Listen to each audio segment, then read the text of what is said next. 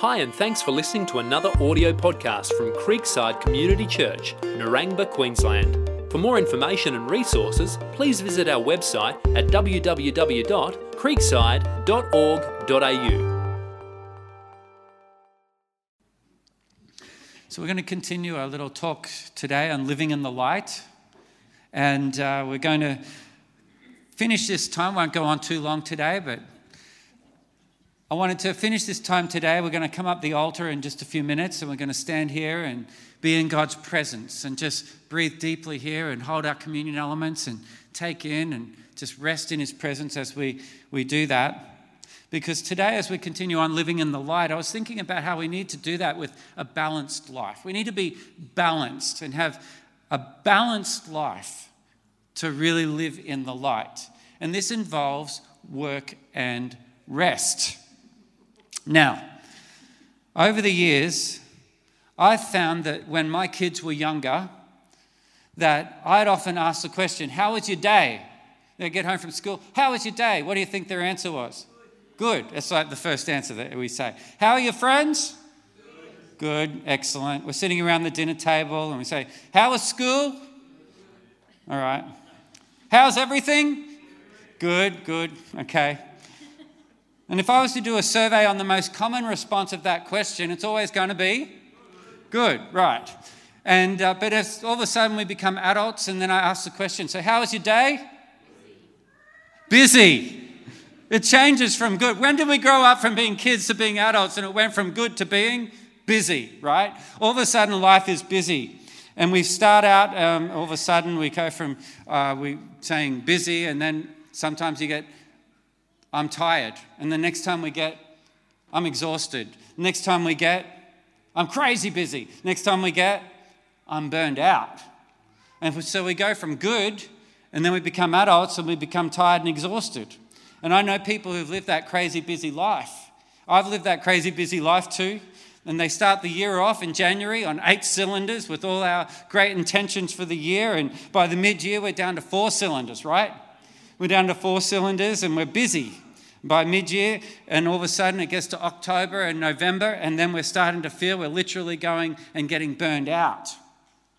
And by that time in January, we get to January, we're just crawling our way into December every year. I know, I know someone who's done that before and, and uh, very closely. and to, to celebrate our hard work of all the year, getting more and more tired and burned out, to celebrate, we get, finally get to Christmas holidays and we all get sick. And then we spend our break sick in bed, right? Anybody ever done this, or is it just me? All right. So, it's kind of like the wheels of our car. Have you ever been driving and you notice your car is pulling off to one side a little bit? And all of a sudden you look at your tires and they're all worn down on one side of the tire, but the other side of the tire is perfect. The reality of that is that it's out of alignment, so it's wearing it out in one, one part of the tire. It needs to be aligned, it needs to be adjusted. Thing You need to have an adjustment done. I was thinking that sometimes our lives like that are out of alignment. They're a little bit out of adjustment, and we need for God to, first plan to outwork in our life. Uh, if we're going to live in the light, we don't want to get worn out. We need to get adjusted and get realigned on what is rest, work, and rest, and put it in perspective. Because our wheels can be spinning and spinning like crazy, and we're going down the highway at breakneck speeds, and we get worn out. One thing I want us to notice today is that Jesus never seemed to run to everything. He never ran to the next thing. We don't read in the Bible that Jesus rushed over to see the disciples, and then he ran over to the temple to teach, and then he bolted to the next city to do some more healing meetings, and then he, he hurried off to the mountain to find God and have a prayer.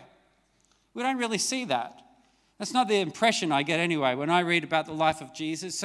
Jesus seemed to steadily go on about his Father's business didn't he? Jesus seemed to steadily move in his Father's business in a balanced way.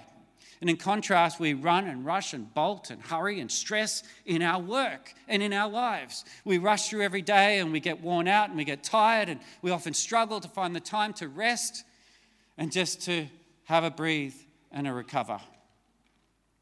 Maybe it's not just a wheel alignment for you that you need in your life and wearing you out. Maybe your wheels are actually out of balance. There's another thing that happens to tires on a car. I don't know too much about this, but I remember I did have one car where the steering wheel started to wobble back and forwards like this. And all of a sudden I'd hit a certain speed on the highway, and the, not only would the steering wheel, the whole car would start shaking. I think this thing's going to fall apart on me. All of a sudden I realized this car is a big problem, but actually it was just the wheels were out of balance. I need to have the wheels balanced. I seriously thought I was in big trouble, but I just need to get rebalanced. I just need to get readjusted in that area of my life. So I thought today we'd have a little chat about work and rest and the way God would like us to do this in getting rebalanced in our lives. Does that sound okay? Because I don't want to see you just crawling over the finish line when we get to Christmas time and end up sick in bed and miss our Christmas service on Christmas morning. Is that okay? Which happens to be a Sunday this year, so you all need to be here. Is that okay? All right. So, as Paul encouraged the Corinthians in 1 Corinthians 15 58, is my life verse, one of my life verses, Paul said to stand firm. Oh, there we go. He said to stand firm, let nothing move you. Always give yourself fully to the work of the Lord, because you know that your labor in the Lord is not in vain. Now, some of the things we crowd our lives with are actually pretty pointless. They're not really the work of the Lord. And I want you to stand firm. Say that. Stand firm. And I want you to be immovable. Say that. Uh, be immovable. Not to be shaken, not to be out of balance. I want you to let nothing move you or pull you off course because you're out of alignment. I want you to know that your labor in the Lord is not in vain. You know that all the hard work of your life, you need to know that what is what God wants you to do, and it's what you're focusing on. And you know that your work and that your labor for the Lord is not in vain.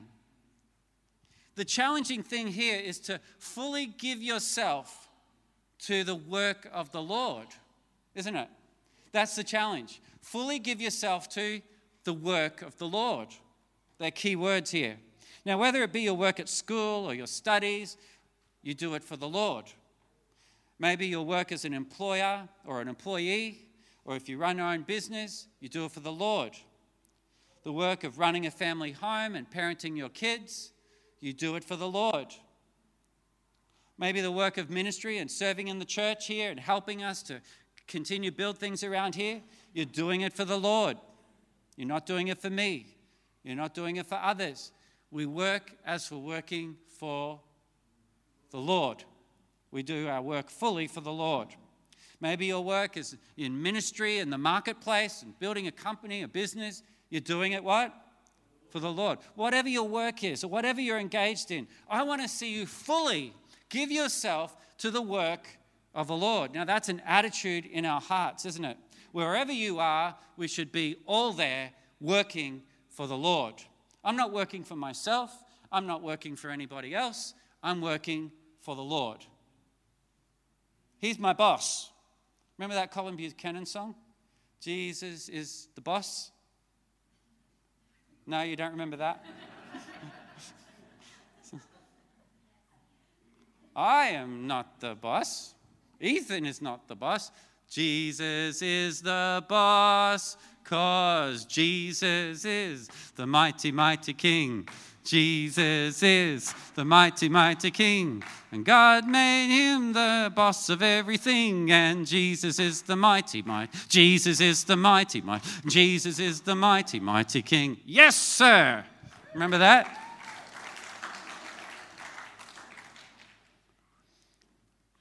Now, Jesus wants us to live in a balanced kind of way as we work for the Lord. And it started for Jesus when he was just a young boy.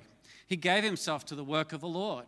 As a child, he was only 12 years old when his parents went on their annual trip at the festival to the Passover in Jerusalem.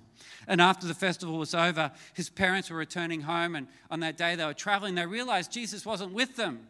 They realized, oh, what's he's got lost? They checked with all their relatives and their friends, and they couldn't find Jesus anywhere. He's only 12 years old. I'd be panicking at this point.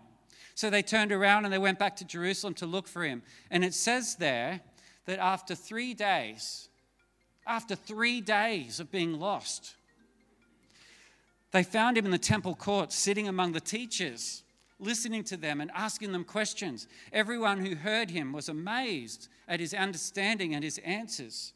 When his parents saw him, they were astonished. His mother said to him, Son, why have you treated us like this? Your father and I have been anxiously searching for you. Jesus, a 12 year old, says this Why were you searching for me? He asked. Didn't you know I had to be about my father's house? Wow. It could be translated Didn't you know I had to be about my father's business? He was fully engaged in his work for the Lord. He knew his purpose at 12 years old. What 12 year old knows their purpose like this? Not many 12 year old boys today are focused on their God given purpose for their life, but Jesus was.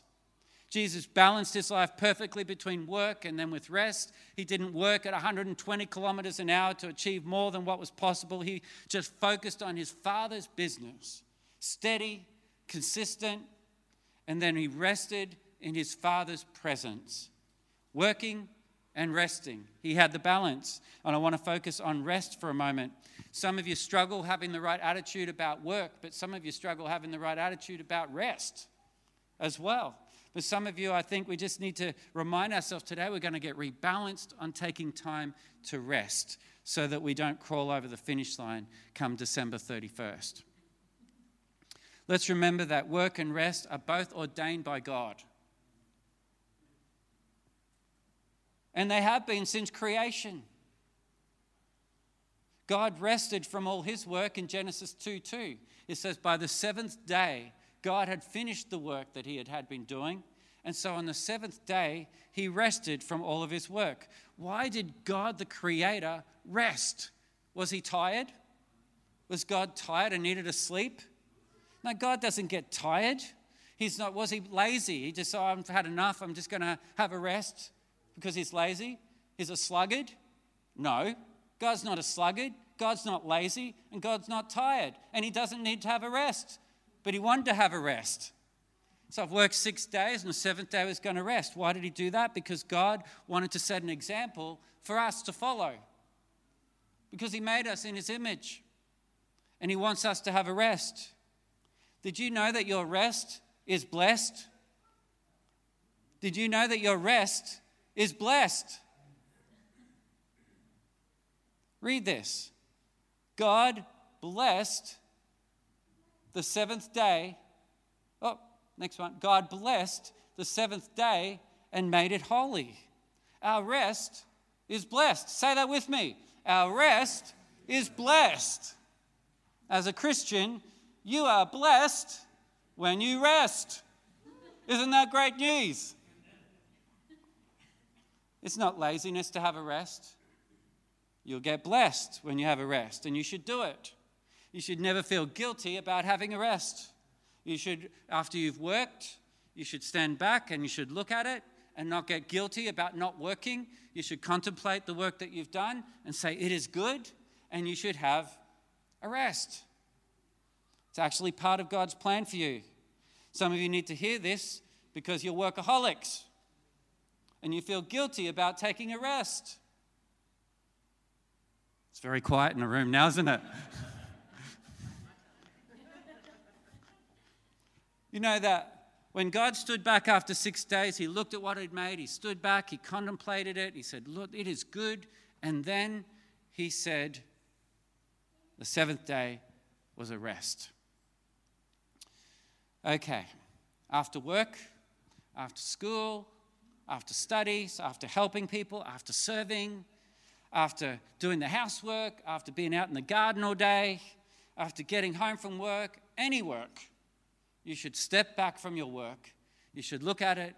You should contemplate it. You should say, It is good because I was working for the Lord, because that was my attitude towards work. It is good, and now I'm going to be blessed and have a rest. I'm preaching to myself too, just so you know. So, your work pleases God. You need to know that. When you do that with the attitude that you're working for the Lord, in everything you do. It pleases God. And it should please you too. So then you can stand back and be blessed as you rest. Make time to rest and appreciate all that you labored. Jesus told his disciples to rest as well. In the New Testament, Jesus speaks to the need that we have to rest. In Mark 6:31, in this verse, after a busy day of ministry, Jesus tells his disciples, he says, "Come with me by yourselves to a quiet place and get some rest. Find an hour here, find an hour there. Go and have a nap and rest after working. Is it good to have a nana nap sometimes and just catch up? Should I feel guilty when I need to have a little power nap in the afternoon sometimes? Or no. If I've been working hard for working for the Lord, I should be able to sit back and have a little rest as well. So we need to take some time and, and rest and think, geez, I'm being blessed while I rest. Take a day off from the week and rest in God's presence. Our God, our day of rest is a principle from God. On our day of rest, we should say no to work and say yes to God. It's a time for renewal, it's a time for being in His presence, it's a time for being soaked in the Holy Spirit, it's a time to go and get well, let your body heal. It's a time for a drink of living water. It's a time of being refreshed, letting your soul be filled up again. It says in Exodus 20, 8 to 10, observe the Sabbath and keep it holy. You have six days in which to do your work, but the seventh day is a day of rest dedicated to me, and on that day no one is to work. Isn't it strange that we never argue with God over all the other Ten Commandments? All the other commandments there? We don't argue about, you know, do not murder, or do not commit adultery, or do not use the Lord's holy name in vain. And we don't argue, but we just accept, yep, no, Lord, that's the best way. But what about this one? Keep the Sabbath day, keep the day holy. Isn't it strange that we somehow think that that's not a good thing to do? Or we argue with God over having rest. We refuse to rest in His presence, stop working. We argue with Him by the way we live, not verbally having an argument with God. You're arguing with Him because you're not being obedient to it.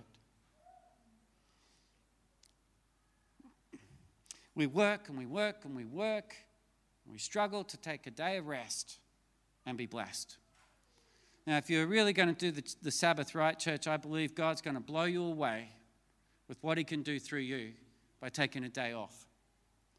Way more than what you could do working, I can say that, because the supernatural power can be at work in your life then, and God can take over because you're being obedient to His word. When you're filled with the Holy Spirit, because you're living the way He wants you to live, life is balanced and you can live in the light, the light of His glory. And we're obedient to His word, He can move powerfully in your life. If God says we should have a day off, then we should what? Have a day off. I don't know why we argue about this. If God said it, then I just believe it. And I want to live like that. So important that we learn how to rest in God's presence. There's a story about Jesus and his disciples. They stopped at the house of Martha in Bethany. And her sister Mary was there. Uh, she lived there too, and along with their brother Lazarus, who was raised from the dead. Um, now, Mary just sat there at Jesus' feet. And she was just listening to Jesus' words, just having a rest at his feet. Martha, on the other hand, me, she was distracted. She's kind of going around preparing a meal, and all these people had shown up. So she was really working hard to make sure everyone was being cared for, very hospitable. And, and it would have been quite a lot of work, I think, at that moment, in being prepared to serve all the guests a, a meal and, and everything. And Martha was quite frustrated. Her sister Mary's just at Jesus' feet, not helping do anything. And, and so she told Jesus, Can you just order Mary to get up and help? So she's not feeling this is not very fair. Martha, Martha, the Lord answered. Martha, Martha, you are worried and upset about many things, he said, but few things are needed. Or indeed, only one. Mary has chosen what is better, and it will not be taken away from her. That's what Jesus thought. And the point of this is that someone has to do the work, someone has to do the preparation, the serving the meal, the, you know. But the point of the message here is that we need to see resting in Jesus' presence as a first priority. It wouldn't have done no harm for, for Martha to come and spend a few minutes just resting at Jesus' feet.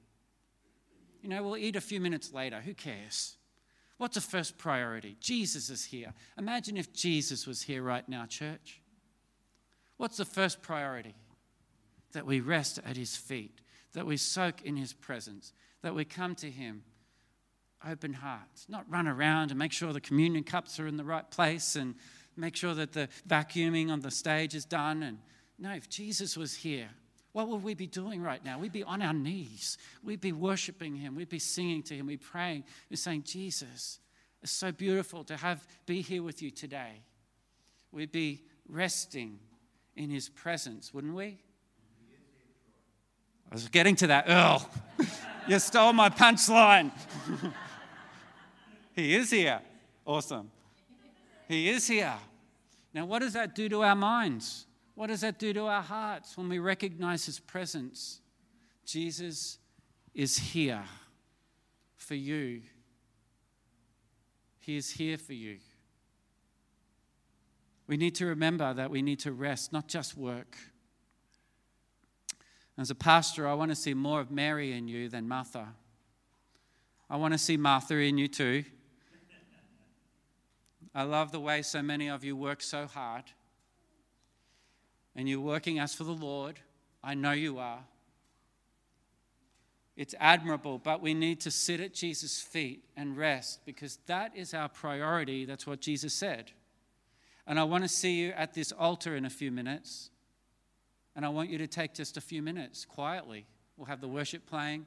I want you to think, pray, take your communion, and enjoy his presence. The worship team, you guys come up and get ready for that and you can begin to play quietly as we prepare our hearts for communion.